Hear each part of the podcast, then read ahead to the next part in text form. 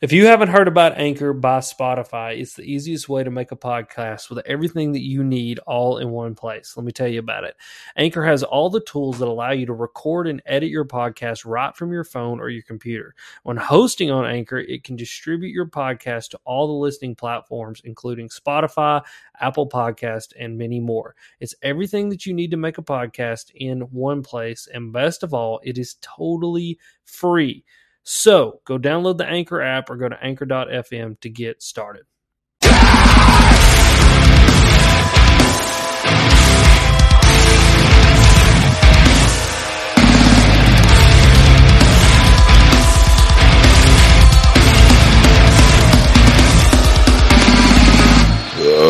There's that. So, as always, guys, thank you for tuning in to another podcast slash live stream as always, and was sometimes as of late. I'm joined by my good buddy, Mr. Benjamin Nowak, over here.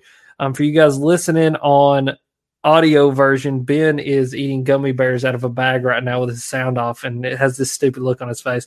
But also for you guys that are listening to audio version, this is a podcast or a live stream that I do on my YouTube channel every Friday night at nine o'clock Eastern time. So if you want to come over, join in, there is a live chat over here on the side. You can join in on the conversation, ask questions, do stuff like that and just have a good time. I think it's pretty unique that we do it that way because there's a lot of podcasts out there, but not a lot of podcasts with like live interaction.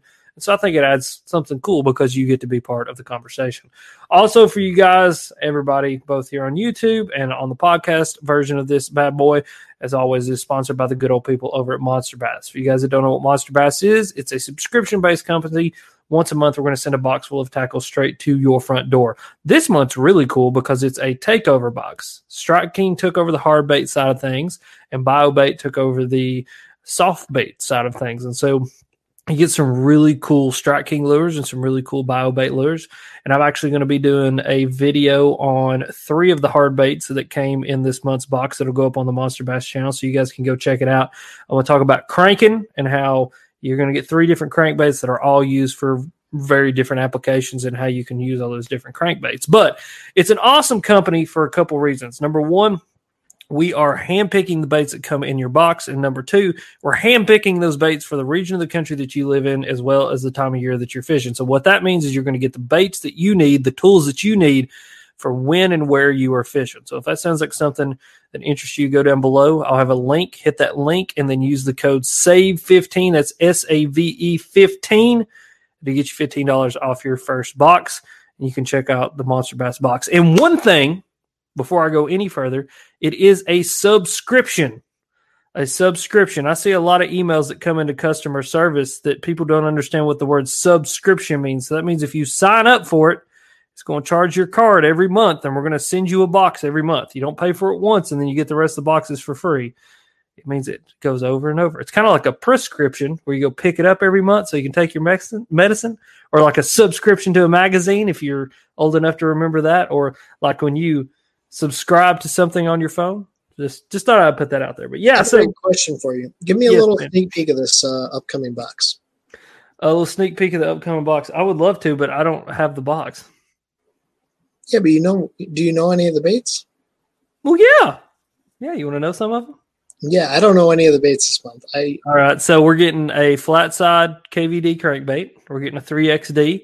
Um, some people will be getting a sugar buzz. Other people will be getting the comeback jig, which is the jig that Jordan Lee won the classic on. We got the BioBait stick bait. We got the BioBait fluke. They're fluke. I'm not sure. I think it's called like the snatch back or snatch hatch or something like that. The snatch getter. Um, duck snatch. Um, but it's something like that. And I'm trying to remember the other strike king, but I was texting uh my my boy Burley about it earlier. So I know I typed them all in on that message. So I will tell you guys. Um yeah, so Sugar Buzz, Red Eye, Flat Side, Comeback Jig, and then 3XD for the Strike King side of things. And then the BioBait side of things, we got a couple soft plastics. So I'm looking forward to it, dude. I mean, the Strike King stuff, I don't care what anybody says, Strike King's good crap. And so it's uh it's good stuff. Yeah, normally I do help, but this month I was a little bit out of it for the past couple weeks. So That's all right. That's all right. So, um, question over here. Mr. Jonathan wants to know if he starts his subscription this week, will he get this month's box? Um, Bethany's watching this, so answer that question because I'm not exactly sure. Bethany, my wife, if you didn't know, works for customer service. So watch your tone when you email in. Catch that. I'm telling you, some of you guys need to watch yourselves. I'm not saying it's anybody in this live stream, but some people just catch an attitude. Just catch an attitude. But anyway, Mr. Benjamin, how are you, my friend? I am great, dude. Okay, that's enough. That's useless talking. Okay, let's keep. No, I'm just kidding. Oh, That was was say, oh, there's a oh. great question that came in about the tactical DD. I know you got one because you talked about it in your uh, little tackle organizing video. Have you Mhm. thrown it at all? I know you've only been out like what once, but Yeah, I've only been out once, and no, I didn't throw it. Um, I was throwing a jerk bait and caught some fish, and so no, I didn't throw it. But Ben, I'm sorry, I was just acting like a deuce that commented on my video um, earlier and said that we do too much useless talking on these things. Buddy, how are you? Because I'm going to check on my friend on a live stream and see how he's doing. So how are you, yeah, bud? I'm good, man. I'm ice fishing in the morning, so as terrible as that sounds, it's going to get me out of the house. So I'm excited. Yeah, you just said you ordered a new auger. Tell me about your awesome new auger that you got. Yeah, lithium ion auger, so super super light. It's quiet, it's fast, and I don't have to like. Dude, the problem is with a gas auger, you have to pull that thing to get it started. It's like a weed whacker that sucks, right? Like hmm never starts the first pull, And it's cold anyway, so that Cold. just makes it suck worse. so you got to let it warm. Oh man, miserable. This is And they're two stroke, right? So you got to mix the Yeah. oil and the gas. Right? Exactly, but they do make four stroke, but that's just pain in the butt. So Yeah. yeah, That's cool, I'm dude. super. I'm, I'm actually really excited. I act like a fool, but I'm really excited to go. Yeah, that'll be fun. That'll be fun. So you like perch or panfish or bass? Panfish, bluegill, perch, crappie, and this is the only time of year I take fish home. So Yeah. like I'll put them in a bucket, I'll take them home, I'll fillet them up, and either freeze them, vacuum seal them, or I'll just eat them. Yeah, that's wicked. Remember when we had that walleye with Gene? So good, so dude. good, dude. God, was- they were full of worms, though, man. yeah, that was disgusting. But Not were, in their meat, that just their stomachs. There was like a tapeworm in their stomach. It wasn't in their meat. See, that was something I experienced when I went deep sea fishing. Um, when we got back that evening, my leg was broke, and I was hobbling around the uh, hobbling around the dock. But I caught an amberjack, a keeper amberjack, and they laid the knife to it. And when it he laid that amberjack open, dude, there was like pockets in its meat, like in its side, that were I'm talking four or five inches long, two, three inches deep, that were completely filled with worms. And so he literally laid one side open, said nope, threw it out, laid the other side open, nope, threw it out. And like he was like, check this out. And he like was digging around in there and just showing me where these worms eat through these amberjack. And it's like the worst in the amberjack more than any other fish. Dude, it was That's disgusting. gross. Yeah, it was not good. So Yeah, Chris, I am from Michigan. So I live in Michigan. I get ice from now until basically April. And then I'll be open water again. there you go. There you go. When did so when does ice like really April I, ish don't I think I was fishing in March last year, like middle, end of March. yeah. But most times it's like middle, end of April. Yeah. That's interesting. So it's it's a couple months of ice. But you, so you guys have enough. So I know Burley, uh, to bring him up again, he posted on his Instagram that they didn't have enough ice. I'm guessing you're just far enough north or northern or, that you've got more ice than he does. Yeah, we're just starting to get it pretty good. Yeah. Um, so yeah, our first trip was March 21st last year. really? Yep. Okay. Blade bait. No, we fish a hot water discharge. I don't make a video on it because it's like as big as this room, and you Hmm. just go catch as many as you want, like 20 pounds. Well, I may just have to try to find a, a week and come up there and do that with you. That would be pretty fun. I know. Uh, oh, say. Talking about talking about insane fishing, Mhm. Chickamauga right now, Mister Caleb. Bell. Caleb got on him. Um, he freaking smacked him. I don't really want to talk about how he did it because I wanted Yeah. him to show the video. You know what I mean? But Yeah, yeah, yeah. I just want to say, man, I was talking to him on the phone today, and I was like, smacked him. "That's how big." Like he was telling me a story, and it's insane. So he he dang near caught forty pounds of fish. Um, He almost, he said he could have caught fifty. he could have caught 50. Like he literally could have caught 50. Dang near caught 40, shook off the biggest one that would have dang near pushed him over 50. Um I mean just dude in absolutely freaking insane. I don't want to talk about it too much because I, I, don't want to ruin his video for him. But yeah. make sure you're subscribed to our good buddy Mr. Caleb Bales channel. Uh, Do just crazy, insane fish catches and just nuttiness. Yeah. He caught one over eleven, so he broke his PB. He caught an eleven pounder. So that's crazy. so stupid. It is stupid, dude. It is. And stupid. that water's cold already, right? That water's cold. You guys are basically winter fishing right now. Mm-hmm. Yep, dude. It's been cold, and that's kind of what I want to talk about, right? So, like, dude, it's been. I wouldn't say unseasonably cold. I would say it's been it's been normally cold, right? We've had some very unseasonable weather the past couple winters where it's either extremely unseasonably cold or it's unseasonably warm. And this year, you know, we're actually having a pretty normal winter. A lot, a lot of rainfall. We actually broke our rainfall record for 2020, and we're well on our way of getting that direction again as far as rainfall. I mean, it seems like every other day it's raining or snowing or doing something. But temperatures right now, we're reaching the mid 30s, um, bottoming out in the low 20s to high teens um, every single night. And so a lot of these water temperatures around here, I'm seeing consistently, you know, 45 to 50 degrees, you know, and, and on a good warm streak, we'll hit 52, which for our fish is that's cold. I mean, like it doesn't normally get that cold. And so I'm having to kind of break out some of those colder water techniques that I wouldn't normally break out to get some of these fish to bite. And that's kind of what I wanted to talk about tonight is like, you know, what do you look for from literally, you know, the time you roll off into those 40s to the point that it freezes and kind of some of the techniques that you focus on to catch fish. You know what I mean? Yeah, and I don't think it differs that much from you, really. Like what you do right now is pretty similar to what we do up here in the north, but it's just our time frame is way different, right? Like mm-hmm what I'm doing in November is what you're doing right now because your water is finally getting into that low 50s, upper 40 degree range where mm-hmm. that's basically when one of our best bites ever is. Yeah. Yeah. You know, and, and for me, the biggest bait that I throw when that water hits that low 50 or 40 degree range is a blade bait.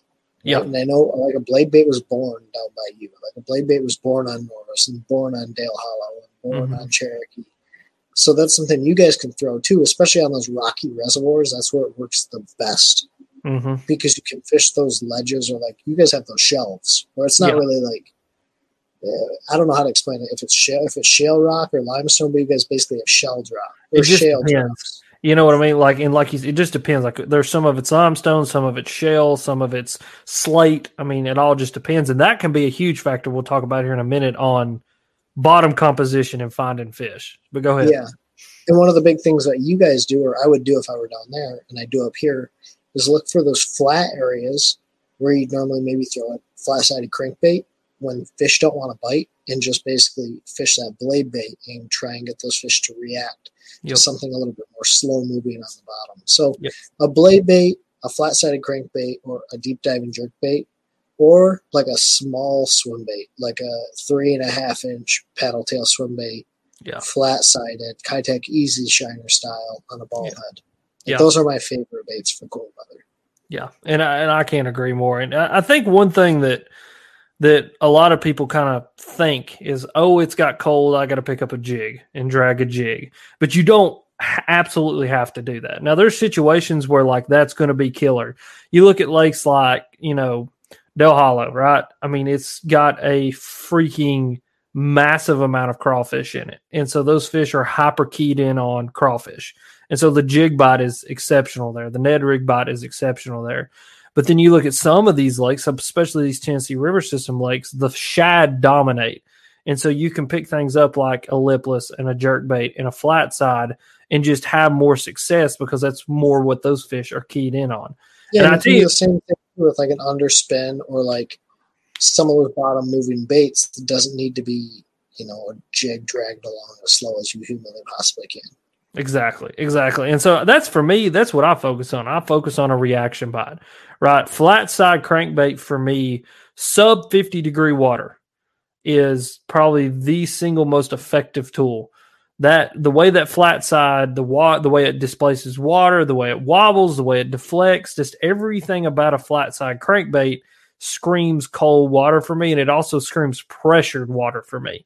And so I always pick up a flat side and go to work. And that's kind of like a thing down here in Tennessee. I mean, you look at a lot of these guys that make their own crankbaits, you know, they're carving them out of balsa wood and stuff like that. Man, they're making these flat sided, medium range diving crankbaits and just absolutely slaughter fish on them. And there's a lot of dudes around here that are still doing that, that have made a lot of money doing that, that have made famous things doing. I mean, look at Ott. You know, Ott's his new flat sided crankbait essentially is just a play off the designs of the guys who came before him and then his tweaks to it to the flat side crankbait world. And it's just because it is such a tool for us down here, you know, very rocky reservoirs and stuff like that. But then you got a guy like Ben who would come down here and pick up that blade bait and see, and this is something I don't do a whole ton because it's not a confidence tool for me, but you're correct. It was born down here. And like before Damiki rig was huge and before, you know, dropping on these fish vertically was huge, these dudes were out here buzzing that that bladed jig off the bottom and just barely moving that thing and catching giant smallmouth, giant largemouth on a lot of these highland reservoirs. And so I think a lot of people, you know, don't be discouraged when the water's sub 50 degrees. You can still go out there. You're just going to have to adjust a little bit. You know what I mean? It may be throwing a flat side versus a square bill. It may be, you know, throwing the blade bait versus the spinner bait. Whatever, you know, those make those adjustments that to realize that those fish are going to be a little more pressured, a little more lethargic. So I got a really interesting question for you because I talked to Caleb about it today. Yeah. How much is forward facing sonar impacting your ability to catch fish or changing the way that guys are catching fish in this really, really cold water? Right? Like Caleb was said if he could have seen those fish, if he could have been looking at them on, you know, I'm just going to use live scope because that's what he said. If I could have looked at them on live scope or Panoptix, I maybe could have caught those fish a, a, a different way than what I was doing. Right. And how is it changing it? Guys are catching giant bags. Like I know a guy in Oklahoma just caught a 50 pound bag um, looking at them with live scope. Johnny Schultz fished the moment. Like him and I were going back and forth the other day. I sent you that text conversation. Dude caught a mega bag on live scope. Like is it changing for you guys too? Like, is it changing the way you guys approach these fish that you maybe normally would drop on? Like, what is it doing? I mean, dude, I think what it's doing is it's tapping into that that. So for a long time, and I, I said there's two types of fish. There's a type of fish that sit on the bank, and there's a type of fish that move up and down in the column, and they move and they transition. I'm going to add that there's a third type of fish. Those fish that just live out in the middle of nothing and they just swim around all the time and they suspend off of things and those fish that are nearly freaking impossible to catch. And I think all live scope and live target and active target and all these different targets that, that are that are coming out, you know, this forward facing sonar, right? This live forward facing sonar. I think all that that's doing is it is helping anglers to tap into number one, where those fish live, and then over time, how to catch those fish. And so like Chickamauga is more and more the the more you get into it and the more you fish it, you start to realize that the true giants are so conditioned now to everything that's thrown at them that a lot of them are living out in the middle of nothing and they're just as those gizzard shads swim through, they take the chance, they eat them, and then they suspend, you know, 20 feet over 50, and they just live there their whole entire life. And so I'll be honest, that's why I'm putting what I'm going to put on my boat. I mean, that's why the project that I'm about to film and do when I get all those pieces here and everything comes in stock, I'm about to do it because I think that that is going to be such a huge tool for me in my fishing life going forward that it's just changed the game, dude. I mean, you're going to see bags caught and fish caught with people who have that technology you'd never see before. That's like Patrick Walters when he won down on what Lake Fork or, or somewhere at the end of the year on a jerk bait, fishing it around standing timber because you could not see the one over there. dominated. oh yeah, like just stupid, stupid, stupid one. Yeah. Um, but no, I agree, man. It's it's helping people catch fish that they never would have caught prior, and that's whether you're using it more as like a novice angler, like how I used to use it, where I'm just looking for the rock that I need to throw to, or you're really dialing it in and understanding how to catch fish that are suspended and watching them react to your bait and come up and oh well i'm not fishing the right color because that fish turned off of it like mm-hmm. really dialing in things that you never ever would have been able to understand yeah ever. and then two i think just hitting fish that don't see a lot of lures like mm-hmm. when you hit a fish that never sees a lure with a lure, they're just going to eat it. You know what I mean? Well, And or, or figure out how to adjust to catch that fish because you can physically see exactly what he's doing. Exactly. Ooh, see now here, this is a good wife. That's a Black Forest gummy, my friends. They're organic. I don't know what that means. I don't know how you make a freaking. I don't know how you make it a gummy bear, but here's three pounds of Meijer gummy bears right here. Meijer. Meijer. It's like Walmart for you guys that don't know. It's like it's like Yankee Walmart. Yeah. So I heard you something else, and my dad actually brought this up over here in the comment section. No rattles, rattleless baits, balsa, things that are solid, don't have a lot of rattles in them. Always seem to catch more fish, especially in colder water and especially in the spring. And that's why this new monster bass crankbait that I've got coming out, you know, the original hammerhead had a rattle in it. The first thing I told Rick as soon as I got that hammerhead, I said, you know, when we go to make this bait, when they go to make my bait, I said, I want no rattles in it. And he said, why? I was like, you know, really, I don't know why. I was like, it just works. Like it just the subtlety of it, the non-intrusiveness of it, the letting the crankbait's water displacement do the work seems to get those bigger than average fish that are more lockjawed and more lethargic in the wintertime to eat. Or having a different sound. Right? Like that's a big player. Yeah. Every I hate to say this, but 90% of those 1.5 size crankbaits on the market, they all sound and look virtually identical. Yep. So if you change it and you add no rattles, or you add a higher pitch rattle because you add tungsten balls, or you add a one knocker, like having some sort of different vibration, where those fish look at that or they get keyed in on it, because it's a little bit different, a little bit more unique, can make a huge difference. Yeah. Oh, absolutely. And I think I don't know- too, I'm gonna Well- grab a water bottle real quick. So No, you're not. You're to sit right there. Give me that damn attitude. But yeah, so we kind of play off what Ben said there. Something different, right? And I, I think that one thing that we did with this crankbait that I got for Monster Bass coming out is is what we did is we took that hammerhead crankbait and I made it slightly bigger, slightly wider, tapered it just a little bit differently, just to be just a little bit different, right? Just to displace that water a little bit different, to deflect just a little bit different. Now, is it something totally freaking original to the 1.5 crankbait size world? No, absolutely not. But it's definitely something where I made some just slight adjustments, some key adjustments, things with the hooks, the way the hooks are placed, just little bitty things to make it something different. Another thing I did was colors.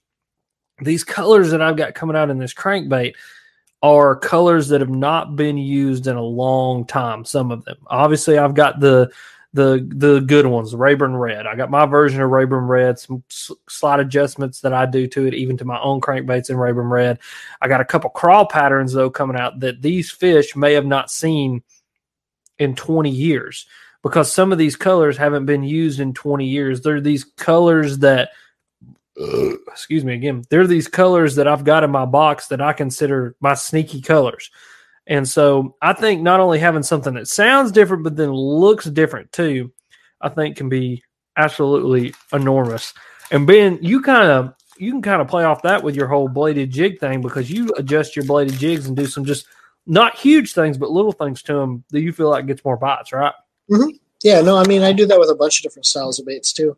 Yeah. It's just doing different things, making your bait maybe a little bit different than everyone else, or um, presenting a bait in a way that people don't really present a bait normally. That's Mhm. something that I think Caleb is really, really good at. Not necessarily with, with what he's doing right now, but he was telling me one time where he had a fluke on a floating fly, hmm and that's how he was catching fish because no one does it. Like can doing unique things that catches fish that other people aren't doing. I think that's a really, really big deal. Yeah, uh, yeah, I agree. And I mean, I think one of the coolest things I ever seen you did was the drop shot with the marabou on it, like where you put the piece of that. That just interested me, right? And I think like little things, man. I don't. I mean, you know, we could go down the rabbit hole here, but it's interesting, interesting to say the least. But yeah, I, the whole cold water fishing thing to me is definitely going to play huge this year. I'm actually going to go Sunday. Um, and to answer this question, it's going to be a kind of caveat or a transition. Everybody's wanting to know about the leg. The leg is actually really, really good. Uh, went to the doctor yesterday. Doctor basically told me get out of the boot. It's hurting you more than it's helping you. Um, I've got some pain in a tendon, so I have a tendon that runs and connects uh, to my foot that runs over my ankle. Well, normally that tendon is free moving, right?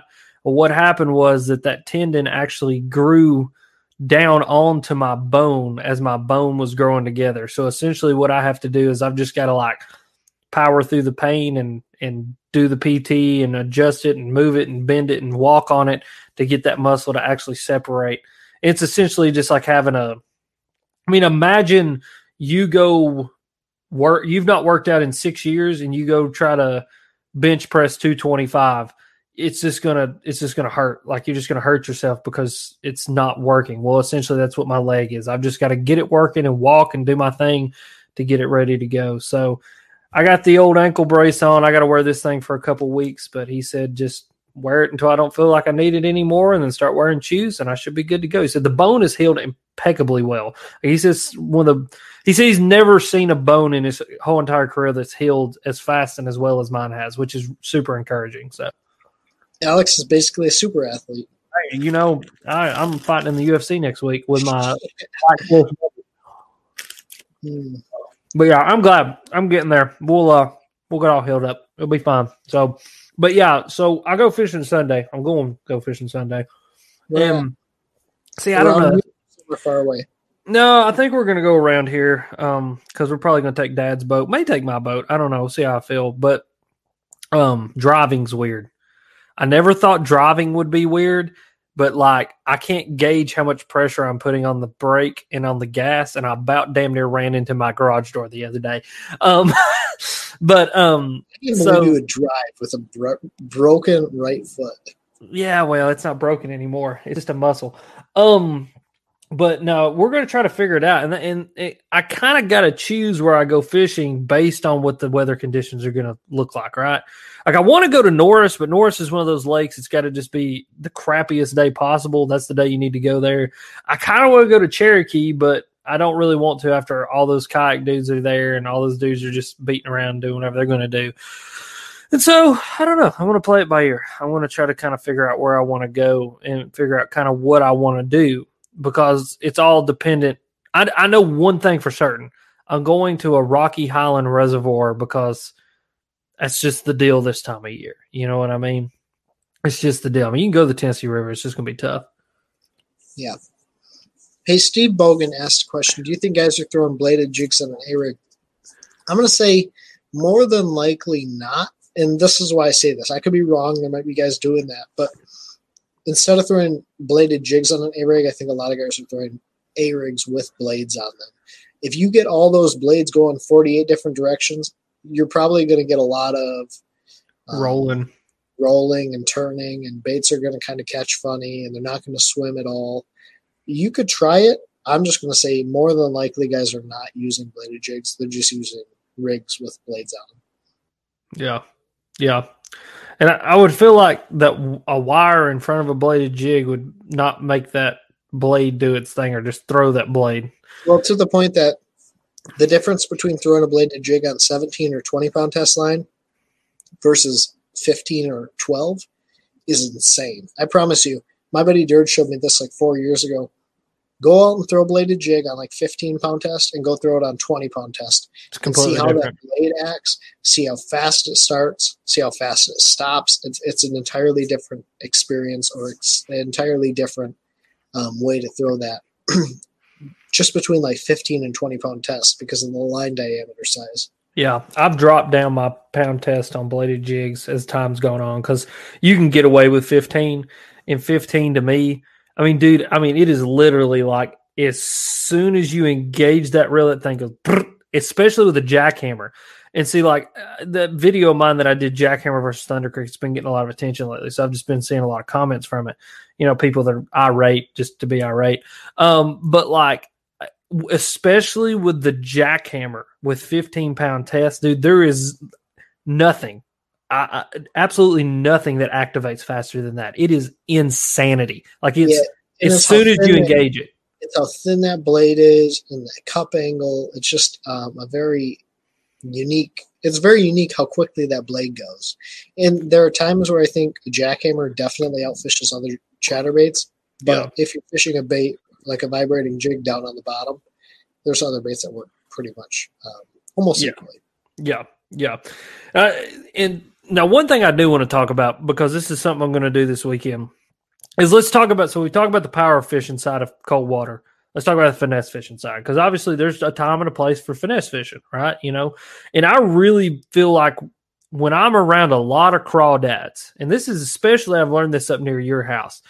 When you're around a lot of crawdads, there's just certain lakes that you go to that they're going to eat a tube or a Ned rig or something in that crawl profile size that the, the- over anything just because they're so freaking wired in on crawfish. Yeah, you know so what I mean? keyed that- and it depends on the day too, but they're so keyed on crawfish that you could throw a bait fish imitation and get beat five to one. Yes. Yeah, exactly. So for me, I'm experimenting this weekend. Um, I got some new Ned rig baits. So what I did, and I ain't gonna keep this a secret because I really don't care. Um, I went out and bought some saltwater trout fit like speckled trout fishing baits. Oh yeah, you had mentioned this in text message. I'm like what? Dude, they look good. They look good. They're a four inch Z Man. It's a Z Man bait. It's supposed to look like a shrimp, and it looks like a molted crawfish if I've ever seen one. Like it looks like a crawfish that's just lost its claws.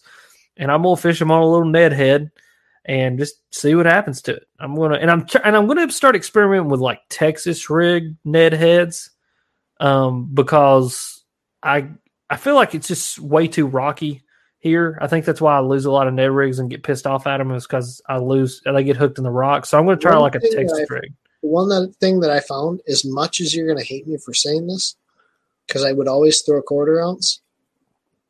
I had to drop down in weight size because what was happening was a head was so heavy, I would lose so many. So I dropped down to like a three sixteenths or even an eighth. Dude, you get more bites, but it also doesn't like bury as much and everything. Yeah, see, that's I'm going to start using three sixteenths. I mean, dude, for years I threw a three sixteenths ounce shaky head, and I thought, well, why am I not throwing a three sixteenths ounce Ned head? I mean, if I want to fish a four inch bait on a Texas rig Ned head, like Yeah, you're stupid, just throw a have so three much- sixteenths. Yeah, you're gonna have so much contact with three sixteenths. Like Yeah, yeah. So that's I'm going to try that. realized. Like you don't get any better feel with a quarter than you do even like an eighth because the bait is so small and you're fishing smaller line size. Like you have so much feel. Yeah, yeah. So I'm excited. I'm gonna try. I'm gonna see what that's all about. See if I can get some bites on it. I think that's gonna kind of depend on what where we go to. I, I kind of got an idea. I know where I can go catch a bunch on a Ned rig just to get a little bit more confidence in it. You know what I mean? Because when I'm up there fishing beds with you with a Ned rig, it's a whole different ball game than fishing Yeah, a is, ledge with a Ned a rig. different. Yeah, yeah. So I got to get some more confidence in the Ned rig because I know it puts fish in the boat. So Um, talking about jigs, do you have any codes for Beast Coast? I Um, don't. No, me and Derek, we've discussed this before. We don't do codes for Beast Coast just because his margins are so small already on the products that if we do run like a constant code, we just use lose money on stuff. Um, so we just run this this like when we do the like uh sales and all that crap, like a Fourth of July or Black Friday or whatever. But got some cool crap coming out from Beast Coast real, real soon, and I'm super excited about it. One project that I was working on, we had to scrap um because of the COVID. Like we just had to do it. Like it was not happening. Um, the price of the stuff that we needed, trying to get the stuff done that we needed to get done, it was just like literally going to cost so much that it wasn't even worth doing it. And so Is we kind of one that we talked about last year? You were telling me about last year. Yes, yeah. And so that project got scrapped, which is fine. I mean, I get it. Like it's a good bit. I told I told Derek, you know, when we were talking about it, I said, "Man, listen, I would rather wait and be able to make the product than we want than to try to rush it and spend too much freaking money and not make something that we don't like."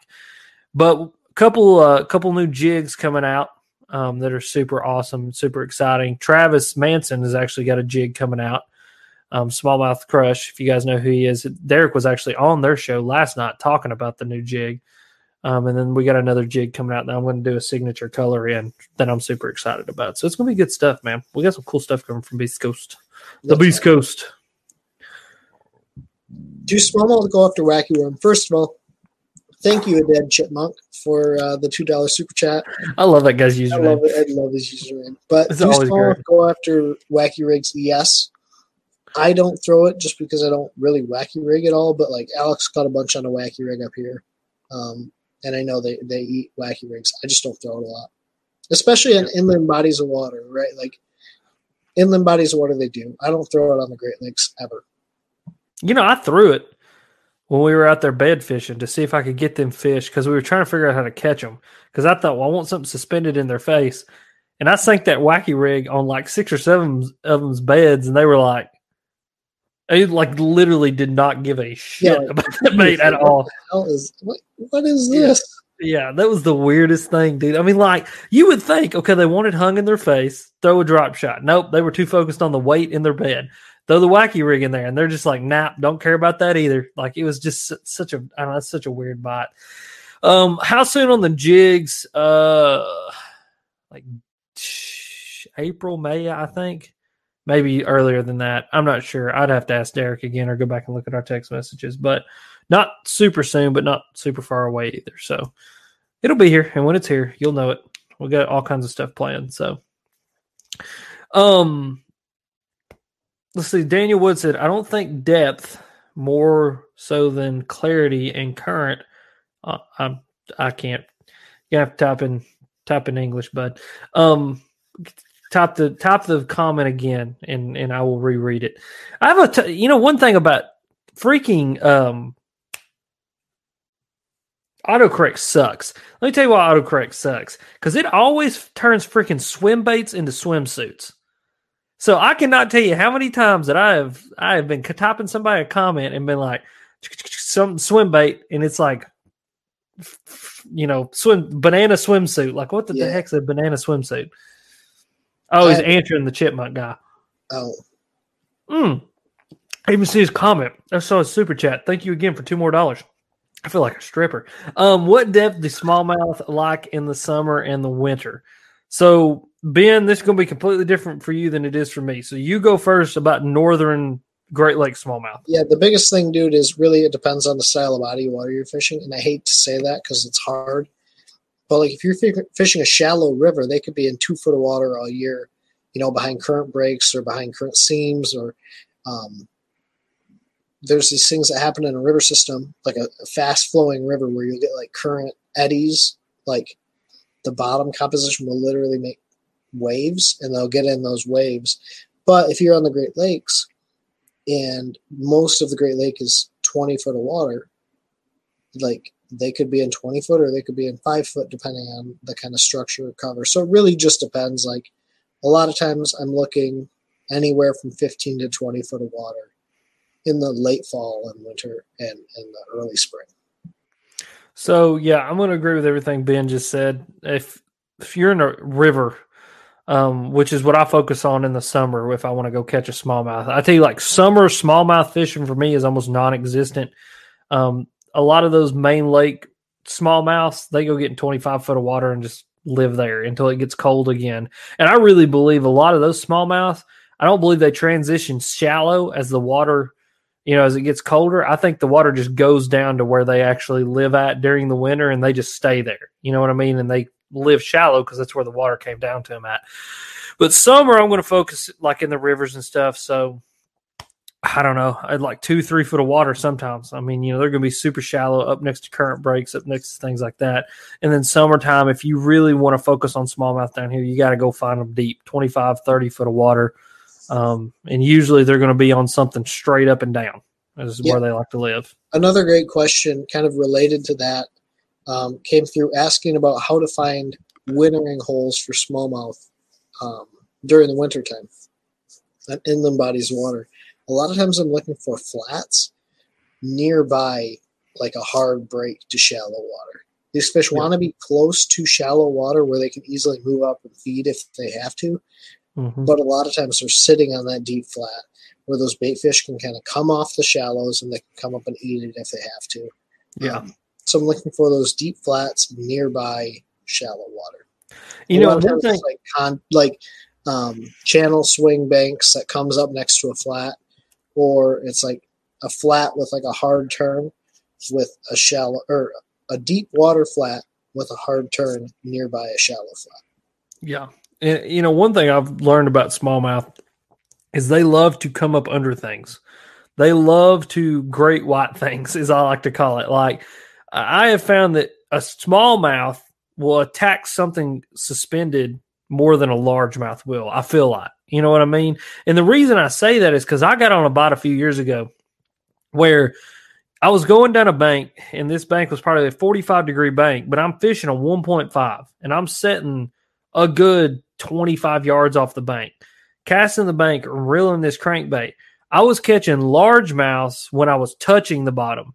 But then if I could get off of where I was touching the bottom and break out into that open water, I would catch smallmouths. And it's like those smallmouths were right off of that break. And it's like they they wanted to come up to that bait and eat it. This is very weird. I don't know if it's just an instinctual predatory thing, the way they feed or what it is, but they love to hit things from underneath it. And I've noticed that even in rivers, really shallow rivers, you'll be swimming a swim bait. And if it's on the bottom, they don't want to eat it. But if you speed it up and get it up in the column, they'll chase it down and they'll eat it. It's just something, something in their brain, the way their brains are wired. So, so let's talk about uh that's a great question here. How much of your day do you spend? Actually, let's do this. I want to talk about that one, but there was another one up here. Bait storage, soft Yeah, I saw- plastics. I saw How- too. How do you store your soft plastics, Ben? Yeah, so I store mine in like a walleye or excuse me, a Walmart like shoebox tote, and it has these plastic latches that come over the top. It's like a dollar ninety seven per tote, and you can fit like twenty or thirty bags of soft plastics in there, like standard size bags. I use like have label it. Yeah. So I, I used to do the boxes. Um, in my aluminum boat, it's probably not the most advantageous thing because I don't have super big boxes.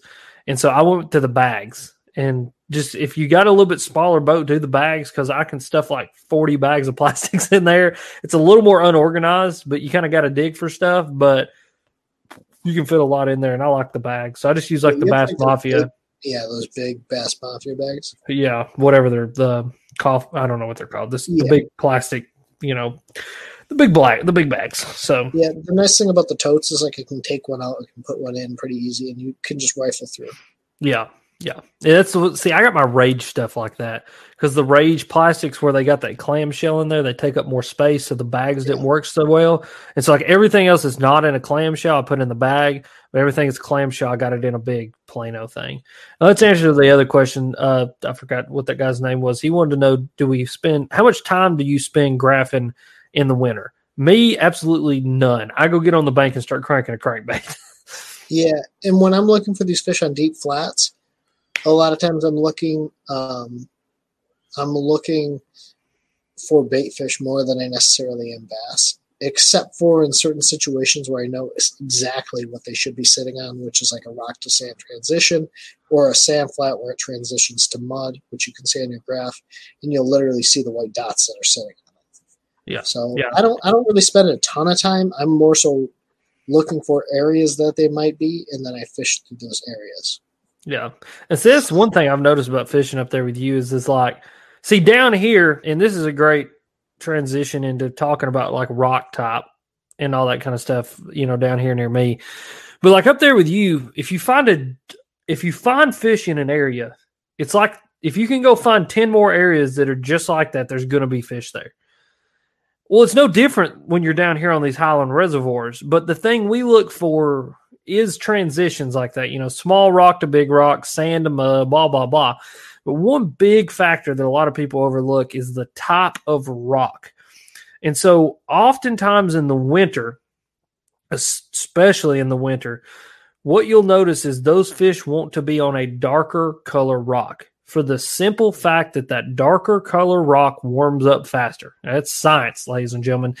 That darker color absorbs that heat. And what you'll see, and I've done this with dad a thousand times, is you look down the lake and you can see the heat miraging off of like you know, that heat that heat mirage or whatever it's called, you know, that kind of look. That's where the fish are at. go down to that point, and even though it's 30 degrees outside, you can still see that those rocks heating up. You crank that bank and you usually put some fish in the boat because those fish, just like any other cold blooded creature, have got to, they can't self regulate their body temperature. The sun has to do that for them. And so I've talked about this in other live streams and stuff too about body regulation, temperatures, and all that stuff. But those fish are gonna go get on that warmer rock because it's gonna warm their bodies up faster. So look that, look for that. Like, do not overlook rock and rock top and color and those kinds of things. How much of that is those fish moving either out of deeper water onto those areas, or they're moving like from nearby like spots into those, you know, dark bottom areas? What do you think? I think a lot of times with fish, especially in the winter, um, they move more vertically instead of horizontally. And so I think at night, those fish, especially if you have a full moon, um, what they'll do is usually what you'll see, and this is going to kind of go back into that whole regulation of body temperature thing. So you got to think about a bass. A bass cannot regulate its own body temperature. It's like a reptile. It's got to lay in the sun. The sun has got to warm it up for its body temperature to get to a point where its metabolism is going to kick in enough that it knows it's got to go eat. You know what I mean? And so, like iguanas is a great example of this. They live down in Miami. When it gets too cold in Miami, they fall out of trees because it just gets too cold for, them. Well, bass ain't going to fall out of the water or die or roll up or anything. What happens is it just gets almost to a state of suspended animation that they don't want to move. And it doesn't matter what you throw at them, what you drag by their face, they're not going to move until their body temperature hits a certain temperature. And it's not like they go, oh, 68.3, I'm going to go eat but that metabolism and their natural instincts start to pump and they go okay now it's time to go eat. And so you go back to the original point now that we kind of backtrack to that that's why in the winter oftentimes you see fish eat the last third of the day or the last fourth of the day. You know they're going to eat that they're going to eat that one o'clock on because that's the warmest part of the day that's when they get the most sun. They've had the most chance to have the most sun. They've absorbed as much of that light as they can. They've got as warm as they can.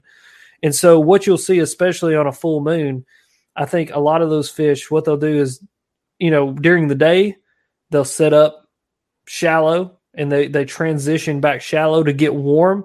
And then as it gets cold, especially on a full moon, they move back off and they eat throughout the afternoon into the night and then they as the and then they'll kind of find a place to be and then as the sun starts to come back up they transition back up and get shallow again to sun again and to get warm to get ready for that night feeding.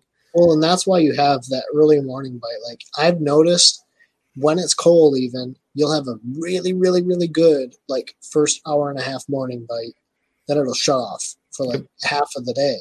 Yep. Two o'clock three o'clock the last two hours of fishing are really really good again but you have that long dead period when I tend to not get many bites in the middle of the day. So like early morning bite and late bite always seems to be really good, even when it's cold.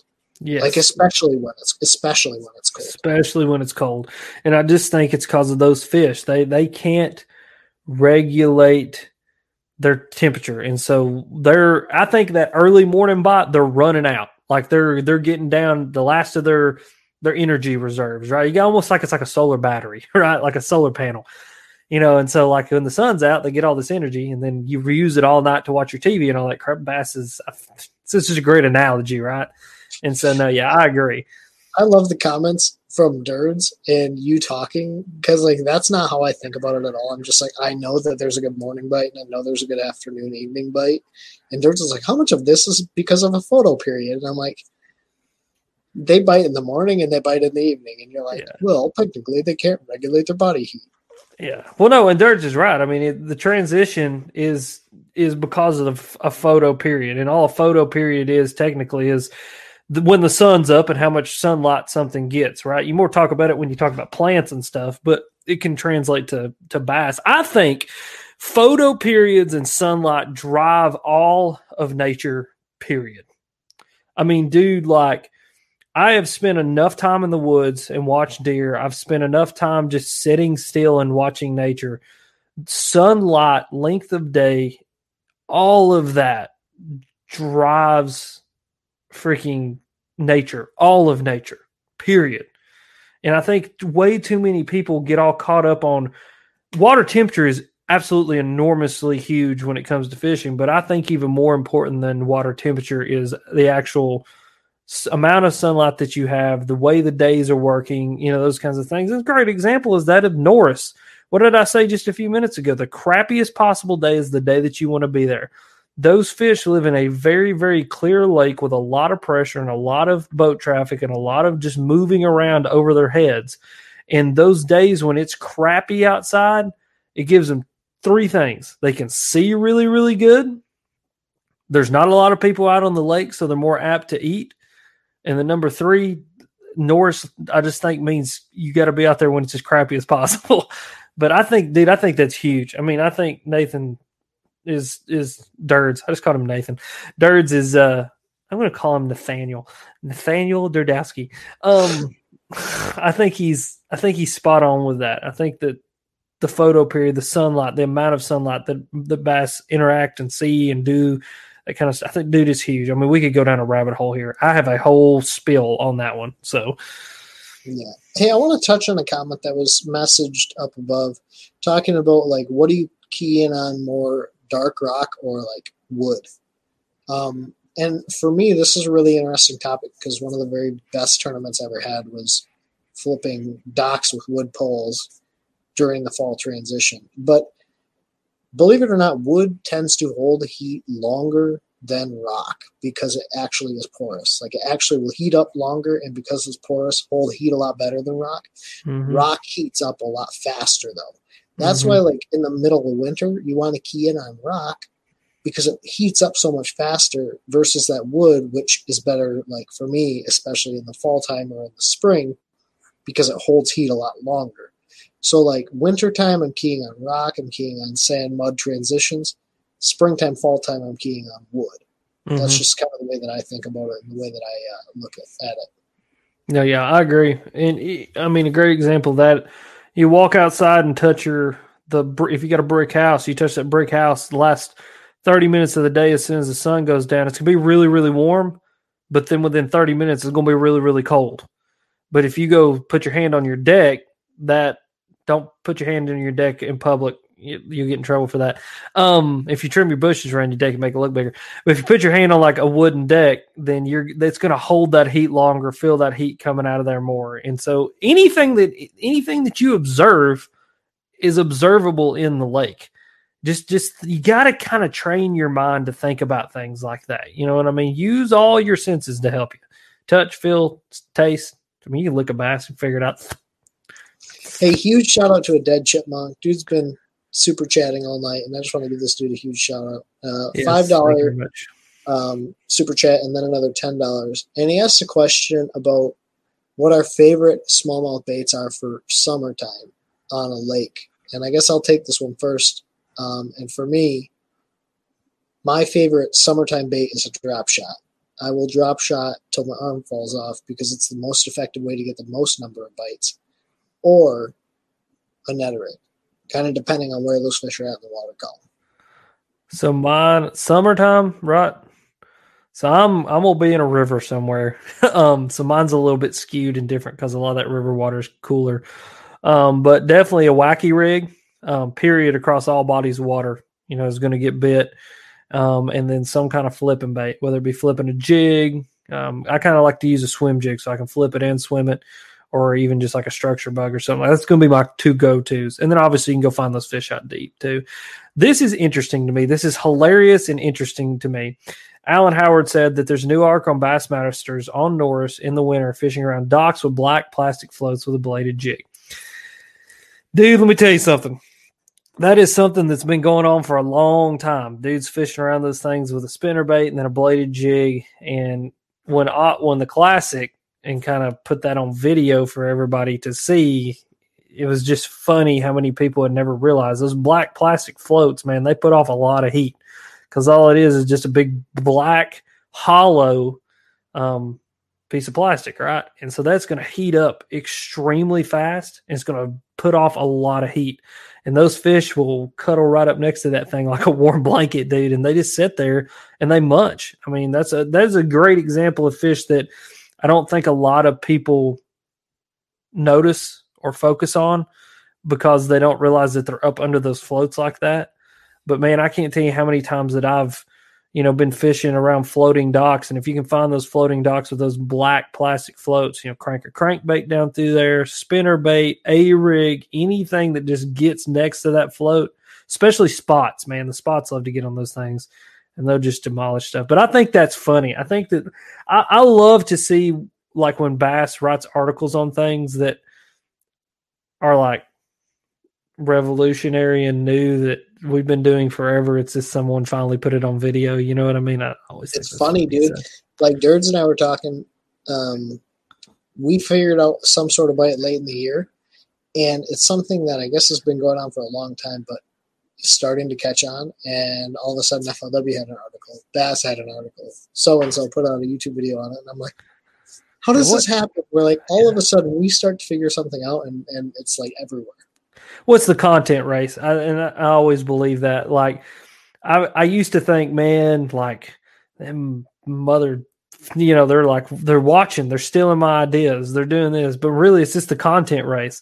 It's like, oh, here's something new. Let's go ahead and get a piece of content out on it, put it in the content bank, so that you know, three four months from now, we can get a hundred thousand hits on this thing. You know what I mean? I, I mean, I've done that with different things before, just to put it in my content bank to get that. It's that content race to get it out there. It's interesting, interesting, very, very interesting. Um, I don't know how to say that first part. Uh, something Kim. Thanks for the two dollars, my man. My man. Gregory Whitaker. What's up, dude? Glad that you're glad that you're here. Glad that you're here. So give us a give us a few more questions here, and then I'm probably gonna hop off this mug because I'm actually gonna get up in the morning and smoke my very first brisket ever. Oh, I didn't know where that was going. I was like, oh, smoke something. I'll show you smoking. I'm gonna smoke okay, me some meat. You, you have your brisket started to be prepared. Like yeah, I've already. So I've I've already trimmed it. Um, I've trimmed it, got everything trimmed, got the extra fat off of it. Um, mixed me up a little bit of a rub, got it all rubbed down, and got it in the refrigerator. Um, I'm going to set an alarm for in the morning, get up about seven, have her on the smoker by seven thirty, and I'm going to smoke me a brisket all day. So that's so much fun, dude. Like, yeah, that's cool. Yeah, I'm excited about it. I'm. Dude, um, we sound like such old people, but that's like a really exciting thing to do.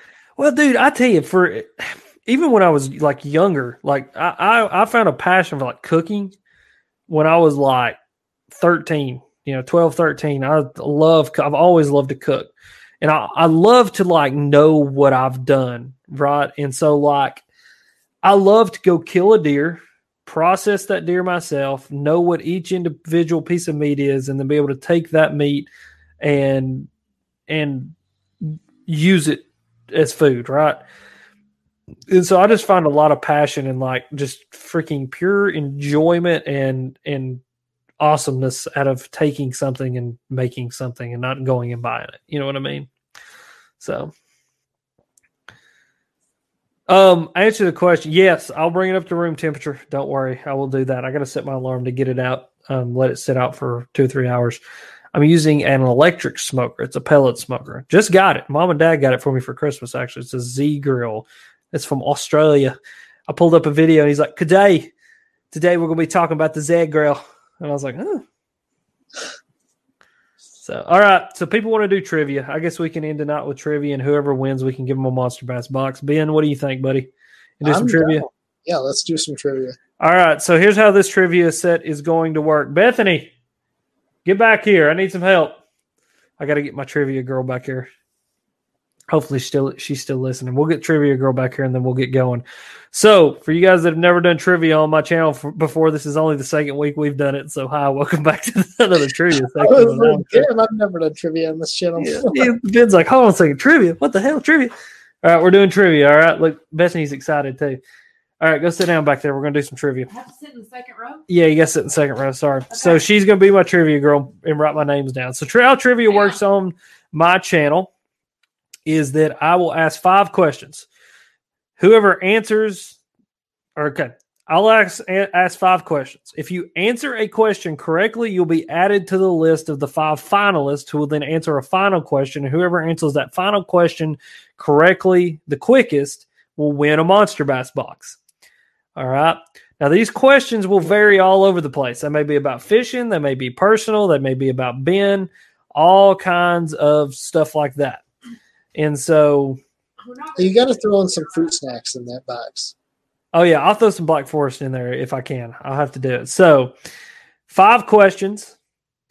These questions are usually off the top of my head, and whoever answers it first correctly will be added to the final five, and then from that final five, we will pick a winner of a Monster Bass box. Now, answering it correctly first is what comes up on my screen. So if it looks different on your screen, I'm sorry. I'm going off what I got on my screen. So do not turn into a crybaby and get all pissy when it doesn't show up on my screen first. So does everybody understand the rules, regulations of what's up and how we're going to do this? Okay, good. Ben, are you ready? I am ready, dude. I'm all right. excited. All right. So you need to be thinking of the third question because you're going to come up with the third question. Okay. Oh, okay. Okay. I got to see right. what your questions are first. All right. Question number one. Question number one whoever answers this correctly the quickest will be added to the final list. Question number one Which leg did I break? My left or my right? Which leg did I break? My left or my right? Uh-huh. All right, here we go. We got to wait for the answers. Whoever answers it first, this one's going to go pretty quick. This is an easy one. Holy crap. Those came in really, really quick. All right, I got to scroll all the way to the top here. Um, Zach F, my dude, Zach F got that one. He is the winner of that question, Zach F. So add that to the list, my friend. So Zach F is our first question answer correctly, and so Zach, you're added to the list. Nathan said third leg, my man. That's amazing. So Zach, you're on the you're on the list, my dude. Um, so you don't answer any more questions because you've already answered a question. That way, it just keeps it completely unjumbled and unmessed up. So, are we ready for question number two? Ben, you ready for question number two? I'm ready. I'm excited, dude. I love it. Just flies. Oh yeah, it's and it's like so. It's just like, um. All right, question number two. I gotta think of something. Gotta think of something. Something I've not done. Okay, I got one here. So I got a lot of kayaks. I got three kayaks. Used to have four. But what is my tournament kayak rig with pedals? What is the kayak? What what is the specific kayak? What is my kayak tournament rig, the one that I use with pedals? Waiting for the answers. This one's may not go as fast. Mm. 10 horse Monty was right. It's a 50-50 shot. Okay. So I need I need the exact model of the kayak, not just the name. Found it. All right. Jason Ryan. My dude, Jason Ryan got this one. It is a Old Town Predator. That is correct. Ooh, An Old Town Predator. I would have gotten that one wrong. Yeah, Old Town Predator. Old Town Predator. I would have gotten that one wrong. That's all right. It's all right. It doesn't mean I know you're not my real friend. It's fine. It's not fine. So Jason Ryan, add him to the list. All right, babe. Got him. All right. I wonder if that one guy's going to be in here. What was that guy's name? He oh, was uh, Jim Jim Warden. Was he in here? Don't don't start. Was he in here? Yeah, he was. No, he wasn't. What'd he say? Don't start. We don't. We don't need to go what into. What kind of stupid shit did he say? Nothing really. He oh, said, boy, oh boy, we're gonna catch his hands if he ain't careful. Oh, All right. So good job, Jason, on question number two. So don't answer any more questions because you've already answered a question. You've already been added to the top five. Ben, I need a third question from you, my friend. Um, man, how how hard should I make this? Just as hard as you want to. We're on the third question. Four and five are dang near impossible. So third's got to kind of be that in between. Ooh, this is going to be tough. Okay, I get one drop shot bait what is my favorite drop shot bait and drop shot color?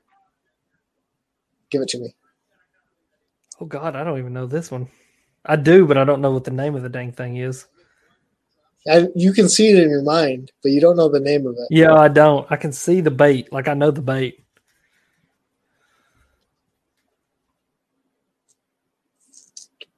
It's a smallmouth specific drop shot bait.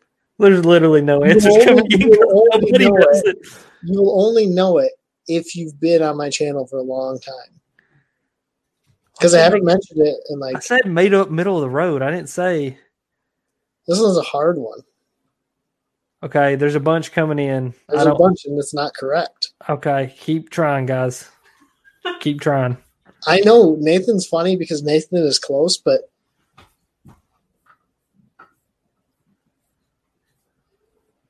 it's not an American. Oh, Nathan got it. Dirt's got it. Yeah, the Twitch in Spanky color. The Twitch in Spanky color. I caught The some Twitch? giants on that thing. My second favorite would be the Berkley flatworm in Mango Magic, but that Spanky Twitch is the deal, dude. That thing Spanky Twitch. I'm. I know the bait. Like I can Yeah, see the it. Bass Magnet Lure Twitch. It's a little Yes. three and a half inch. Yeah. So good. Oh, good job, Nathan. So add Nathan. Just put Dirds because we know who Dirds is. So put Dirds on there. All right. that was a So tough one. Sorry, guys. it's all right. It's all right. So number four. Number four. Let's see here. I gotta. I gotta make this. uh I gotta make this semi tough, but not too tough. Number four. I need to. I need to like have some questions wrote down with answers so that I'm not sitting here trying to. I got a good one. What is your favorite Bandit 200 color? Okay. What is my favorite Bandit 200? Because you color? mentioned it in a recent video. I did. What is my favorite Bandit 200 color? What is my favorite Bandit 200 color? That's kind of tough, but It is super tough. this one, this one's going to do some searching up. If you can just describe the color to me, yeah, I'll I'll give it to you. But if you can tell me the exact color name, I'll I'll also give it to you. sorry, that one was a tough one. That's not very nice. No. Because I can blue. Nope, nope. It's- Chris Adams is close, but it's not that exact thing. You got to describe it a little bit. Andrew Watson's close, but it's not just that color. dude, there's some can- good there's some good answers in here. Yeah.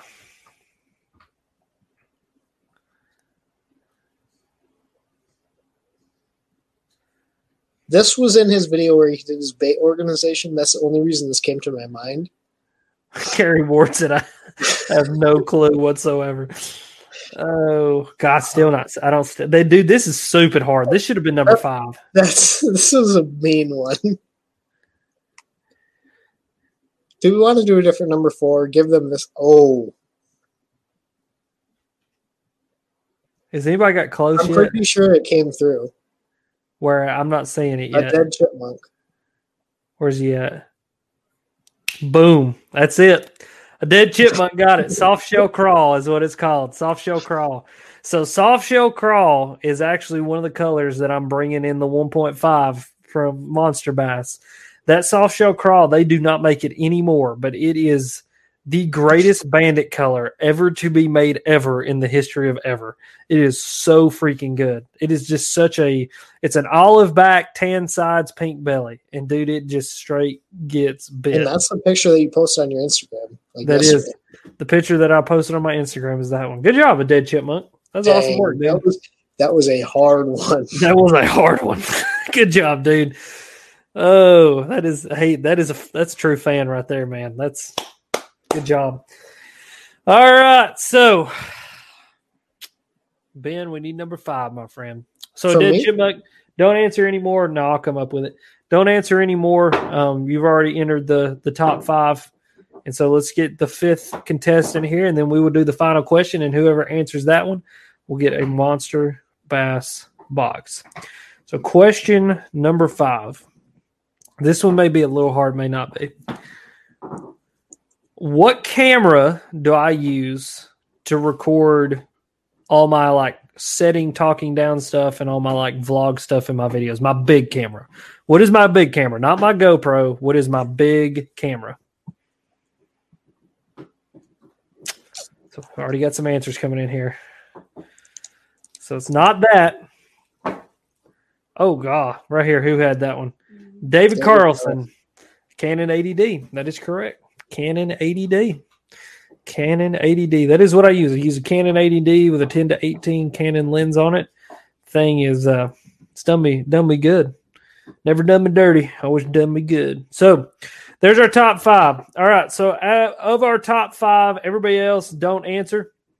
Um, Are if you you, looking for a really hard one for this last one, or what are you looking for here? no, we're done. That's five. It's five yeah, questions. no, but for the final for the final question, Oh yeah, that one I don't know. That's I got to kind of figure that up real quick. I I've got, messaged, I messaged your private chat. yeah, we used that one last week though. Oh, Yeah, and it, it actually went pretty quick. Like people got it. So, um, so question five. So if you're one of the top five, give me my top five, Bethany. Zach F, Zach F, Jason Ryan. Jason Ryan, Dirds, Dirds, Dead Chipmunk, Dead Chipmunk, David Carlson, Dead Chipmunk. All right, so that's my top five. If you're not one of my top five and you answer this question, I will block you from my channel forever. That is a joke. Um, that is sarcasm. Everybody loved that in my last video when I said, and that is sarcasm. They just thought that was the funniest thing. What are you doing back there, Bobby? Bexley. Bexley, where's Bobby? she called me going, come help me. That's the question. Where is Bobby? Yeah, Bobby, where's my dog? Um, let's see here. I gotta think of something. Let me look at my Instagram. I gotta like get some inspiration here. Gotta get some ins- insp- inspirations. Guys, get the This inspiration. live stream has been awesome. Like It has been for an hour awesome. Twenty minutes. I really appreciate all the people joining and answer asking questions and and everything. Well, Alex is looking for inspiration. I'm going to entertain these folks. Do it. I got to give a huge shout out Tennessee Fishing HD. I think you were the one that was fishing with Caleb yesterday. You guys are like you guys Slammed them, caught them. I mean, just straight put a hammer down on them. The hammer. Alex, you going to go catch a ten pounder this year? Dude, I would love to catch a 10 pounder this year. That would be absolutely freaking amazing. Would love to do that. I'd like to do it on uh, whatever bait I have in my hand too. I'm at this Mhm. point in my fishing career, I just don't really even care anymore. I just want to go catch fish. Dang. All right. Yeah, yeah. Have I fished yet? I'm actually going ice fishing tomorrow. Um, Hey, David Carlson needs to Haven't been fishing. What Five people do. I came in a little late. I'll get I'll get them all set up. Don't worry about it. Okay. uh, I I'm actually ice fishing tomorrow. I haven't been on open water because everything's been frozen. But um, yeah, hopefully soon. Ben, when would you say Smalley's moving to the creeks to spawn? Typically, that's going to be, especially up here in Michigan, that's going to be in like early May. So early May, those fish are going to start to push up the creeks and the rivers, and they're going to start getting uh, up into those shallow waters to spawn. Can you drop a link to Caleb's channel? Uh, search Bass Quest, B A S S. Oops, I'll type it. B A S S All right. E S T. So I'm ready. I've got the question. This is um I'm really interested. this is uh well maybe I might have the question. Let me check one more time. Yes, let me, I've got the question. Now this one may be a tough one. This might be really tough, but it's, maybe somebody will get it. All right, so rules one more time. I got a top five. My top five are Zach F, Dirds, Jason Ryan. Jason Ryan, Dead Chipmunk. Dead Chipmunk, David Carlson. and David Carlson. So only you five guys can answer this question. Whoever answers the question the quickest, whoever pops up on my live chat first wins a Monster Bass box, and Bethany will send it to you sitting right back there as soon as we get done here. All right. So the question is Who was the very first company to ever, quote unquote, sponsor the Alex Rudd Fishing Channel? Who I was the I very but I'm not sure. Who's the very first person ever to reach out to me and sponsor the Alex Rudd Fishing Channel. Yeah, I'm not saying it yet. I got to see it on mine. I see it. It's. Man, Zach F is on it. That Erica old boy right on that. He is on it. He is right. It is Beast Coast. The good people over at Beast Coast. Mr. Derek over at Beast Coast was the first person ever to quote unquote sponsor the channel back in the day. Started out with one jig, actually two jigs, a flipping jig and a da- dragon jig. And I got on a um, video call with him sitting in Bethany's room and talked business with him. And he was the first person to ever sponsor the channel. So there you go, Zach F. Um, shoot Bethany an email, Bethany at monsterbass.com. You need to tell her your full name and your shipping address and. And what box that you want, and she will get that box out to you. So one more time, it's Bethany at monsterbass.com, full name, shipping address, and what box you want, and we'll get it out to you. So yeah, there you go. A little trivia. funny, it's kind of interesting story. Like, talk to me about how you got started into the YouTube stuff. Like, how'd you get started? Obviously, your first sponsor was Beast Coast, but like, talk to me about that process. What you mean, like, w- like, what like you when mean? did you get started? Right? Like, I met you at ICAST in what 2016. Mm-hmm. Yep. Mm-hmm. So I started my channel in 2015. Um, I broke a thousand subscribers sometime around the end of 2015. Um, Beast Coast was the first person to reach out to me. Derek sent me an email and said, Hey man, I like your channel. I like what you're doing. I want to send you some jigs. I want you to be a part of this thing that I've got going on. I literally just started my business.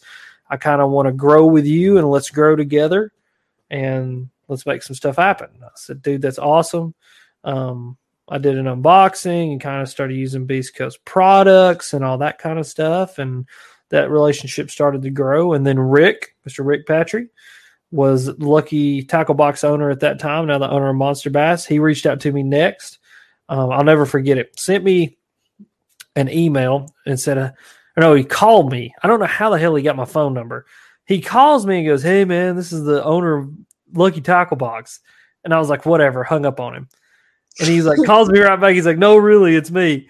And so then I got to start to know Rick, and he said, Hey, man, I do this tackle box thing. I want to send you a box of tackle every single month. At that point, I had like 1,500, 1,600 subscribers and um, just grew from there, man. Um, went to, lucky enough, I went to ICAST, met you the first time. That was the first year I went with 2016. Rick got me into that show. Yep. And that really, Rick and that getting into that show is really what kind of jump started me and was the catalyst for the YouTube channel as far as the business side of things growing. And from there, I learned the value of what I do, the value of who I am, the value of what I've got going on on this channel, and just kind of what my place was going to be in the fishing industry, right? And and so me and you both have seen the development of the fishing industry into what it is now.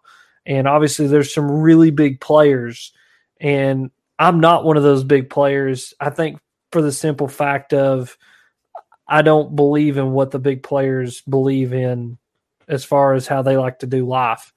And so I've found my place in what I do and I work with the people that I work with and who I work with and what I've got going on because I've built some really lasting relationships with them.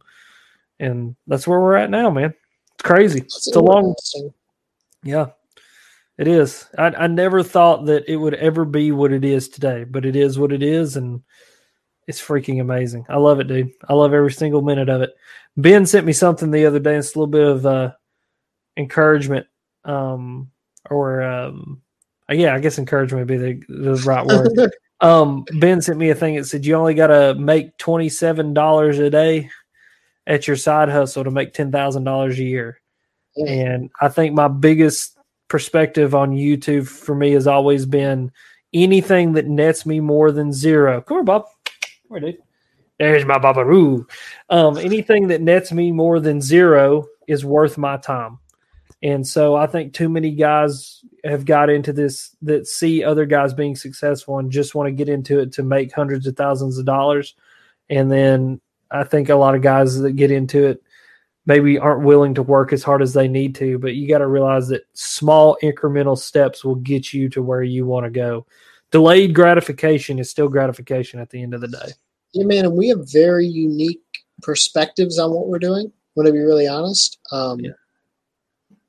We have very unique perspectives on what we're doing and how we're trying to grow. And hmm man, there's so many days where I'm like, man, I could have just done this and grown, or I could have just done that, and it just has never felt right.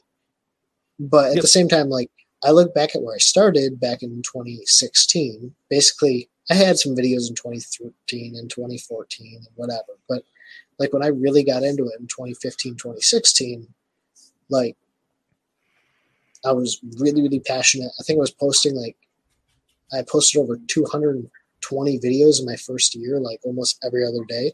Mm-hmm.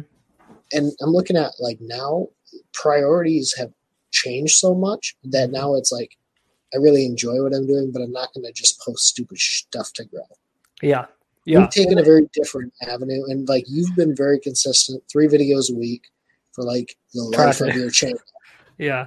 You know what I mean? And it's just very interesting how we've grown and kind of our thoughts on all this stuff. You know, and for me, like I don't even know. I I, I just do what I want to do.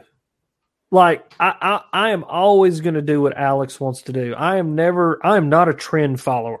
I do not follow a trend for the simple fact of of to get views and to make money and to make myself more famous. And like I've always viewed YouTube, I'll never forget a conversation that I had. And someone said, I'm going to do whatever I have to do to make enough money to do this for a living. That's bullshit. That's bullshit to me. Like, if I'm not happy doing it, then I'm not going to do it. Even if it means doing YouTube full time and fishing full time, if I don't enjoy the content that I'm making, me as a person, it is going to shine through like a freaking diamond in a in a pile full of coal, dude. Like you are going to tell that I'm going to be a miserable asshole. Like you'll just tell and and so i'm never going to sacrifice doing what i want to do because i enjoy it. I absolutely love making fishing videos. I love going fishing and nothing is ever going i'm never going to sacrifice anything for that enjoyment. And i'm also never going to sacrifice absolutely anything to sacrifice what i got going on right back here with my family and this Um, between my best friend sitting right here with me i'm never going to sacrifice any of that and there's a lot of people out there man that are willing to sacrifice absolutely anything to just make sure that they got 100000 subscribers or that they're making $2000 a month or whatever. For me i would rather do exactly what i want to do and have to work longer and still have the same result as to do it the quick gratification way and to be miserable at where I'm at and doing what I'm doing. I will say that's not to say I wouldn't love doing daily vlogging, just for the perspective of like when I get older, coming back and being able to look at it. I just don't have the time or energy to daily vlog. Well, maybe one day when I'm doing this full time, I'll, I'll I'll daily vlog because I'll enjoy doing it. But right now, I can't do that. Like I just can't. I got a real job and a real life, and I just can't do that. But I can right now make the content that I enjoy making, and that's what I'm going to do until until Gary Vee said it best. You make the content that you enjoy making. Now, is that content going to change over time as your perspective and your life changes? Absolutely. It's just changing as you change. Yep. Yeah. Inspiration there, guys. If you ever want to start a YouTube channel, there's one piece of advice I can give you. Don't go for the instant gratification route. Work for it. Delayed gratification is just as good. It may take a little bit longer, it may take a little bit more work. But at the end of the day, if you're happy doing what you're doing, that's if anyone has a secret to have way more energy so I can stay up to like 2 a.m. editing like I used to and, like, ADHD. Just have some like, ADHD. and, and feel like I'm about 22 again, that would be delightful as well. Hey, I do have to say, and then we'll end it right here because it seems that people, man, you know, when you get into real life stuff, people get real bored and they start leaving. Um, Yeah, Yeah, we're just talking at this point. Hashtag real life. Um, I do have to say, being 27 with a broken foot and being 20 with a broke foot was two completely different situations. I have to say, dude. Like, I know I'm not old, like by any means. I know there's guys that are out there a lot older than me, but like, dude, being 20 with a broke foot and 27 with a broke foot is too. It was tougher. dude, even just having a real job No kidding, dude. That's the suckiest part. Not being able to like, drive. like having a real job just in general. yeah, real jobs. Hey, I love my job, but it kind of kind of it's uh puts a puts a, hi- a hankering hankering on my on my fishing time. That's not to say though, like literally when I get up every morning and I'm driving to work, I have all these insane ideas, like the super motivation. I'm like, man, I would love to make this video on this, or I would love to film this, or I would love to do that. And then, Hey, I'll but tell you one big thing. Trade it for the world though. Like I come home, I hang out with Reese till about 7 8 o'clock, nine thirty. Well, and I think too, dude. Right now is just a sucky time of year because it gets dark so early that like you have no time to do anything at all. You know what I mean? Like when it's summertime and it don't get dark till nine o'clock, you're you're gonna have a little bit more motivation. You know what I mean? I mean, mm-hmm. I tell you one big thing that's gonna help me though right now, and I'm probably gonna do a video on it I love tomorrow. these people in the comment section. are Like you guys are funny talking about being old, and it's like, dude, Victor's been here since we started YouTube, Yeah. and so I know he's Yeah. grown along with us. It just makes me laugh. Yeah. Oh, dude, Colin, I'm so sorry, dude. He broke his tibia two weeks ago. Hmm. Man, I I broke my fibula. So or fibia, fibula, fibia, fibula, fibia, Fibula. fibula. I broke my fibula, dude. I've been down for two and a half months. So feel your pain, my homie. It sucks. So I know, I know, uh, I know, I know how you feel. But no, something cool that's going to give me a little extra motivation. I finally got power out in the beard barn, and so I want to do a video on it probably tomorrow while I'm out there chilling. But now I can actually sit out there and like make videos after dark, whereas before I was at the mercy of the sun. I love the beard barn. You need to get like a banner made. the beard barn, yeah, Oh my gosh, that is delightful. the beard barn. I love the beard barn. It's my chill spot. I'm going to go out there tomorrow and smoke me a brisket and work on some tackle and make some videos. It's going to be great. Put on some music, dude. You should take the twenty four dollars that you made in super chat and make a Make a banner that says beard barn. oh my gosh with beard with your logo on each side or like beards. Yeah. Oh, I need um, to do that. That would be I- cool. Oh gosh, I love that. Listen, one more thing and then we'll get out of here. Someone said if I feel that way at 27, wait till you're 34. Dude, listen, I'm in for it because I have been abusive to this big old body of mine. All right. I mean, if you could fall off of it, hit it, run into it, tear it up, break it, roll it, snap it, tear it, I've probably done it at least once. Shooting bows, going fishing, climbing trees, running over myself with four wheelers and everything else, dude. It's just ah, it's good stuff. But well, Ben, buddy, I appreciate you coming on here with me. We've been on here for an hour and a half, so I think uh, I'm gonna head on to the beds because I got to get up in the morning, put a brisket on, and get her cooking. So hmm I enjoyed it, my friend. Is everybody? A lot of times, like I really enjoy these live streams. I do too. I like just hanging out. I think uh, I think the people like it too. I know people on the podcast like it. Hey, for anybody that listens to this on podcast version, just go listen to it on podcast version. I got me a new song that I've been introing uh, podcast with, and let me tell you something, man. It's I love it. Um, so yeah, Sometimes when I turn on your podcast or I turn on your videos, and it's like hard. oh man, dude! I'm like, that's Alex, but dang. yeah, dude. Is that not my attitude though? I mean, that's me, like out of a shotgun. I love it. So anything that you wouldn't say to Alex's face on his YouTube channel because I'll tell you what, he responded something today, and I'm like, Hey, uh, let me tell you something. That's one thing about Alex Rudd. I will whatever I say to you on YouTube, I'll say it dead to your freaking face. yeah. No doubt. I would say it dead to your freaking face. Yeah, it was a very unique. I love you. That's all we got to say. Yeah, yeah, I love you too. That's why I love you though, because your comment back to him was so gentle. My comment back to him was drinking from the skulls of your enemies. And on that note, we're going to end it right here. As always, guys, thank you for watching. You guys are sweet.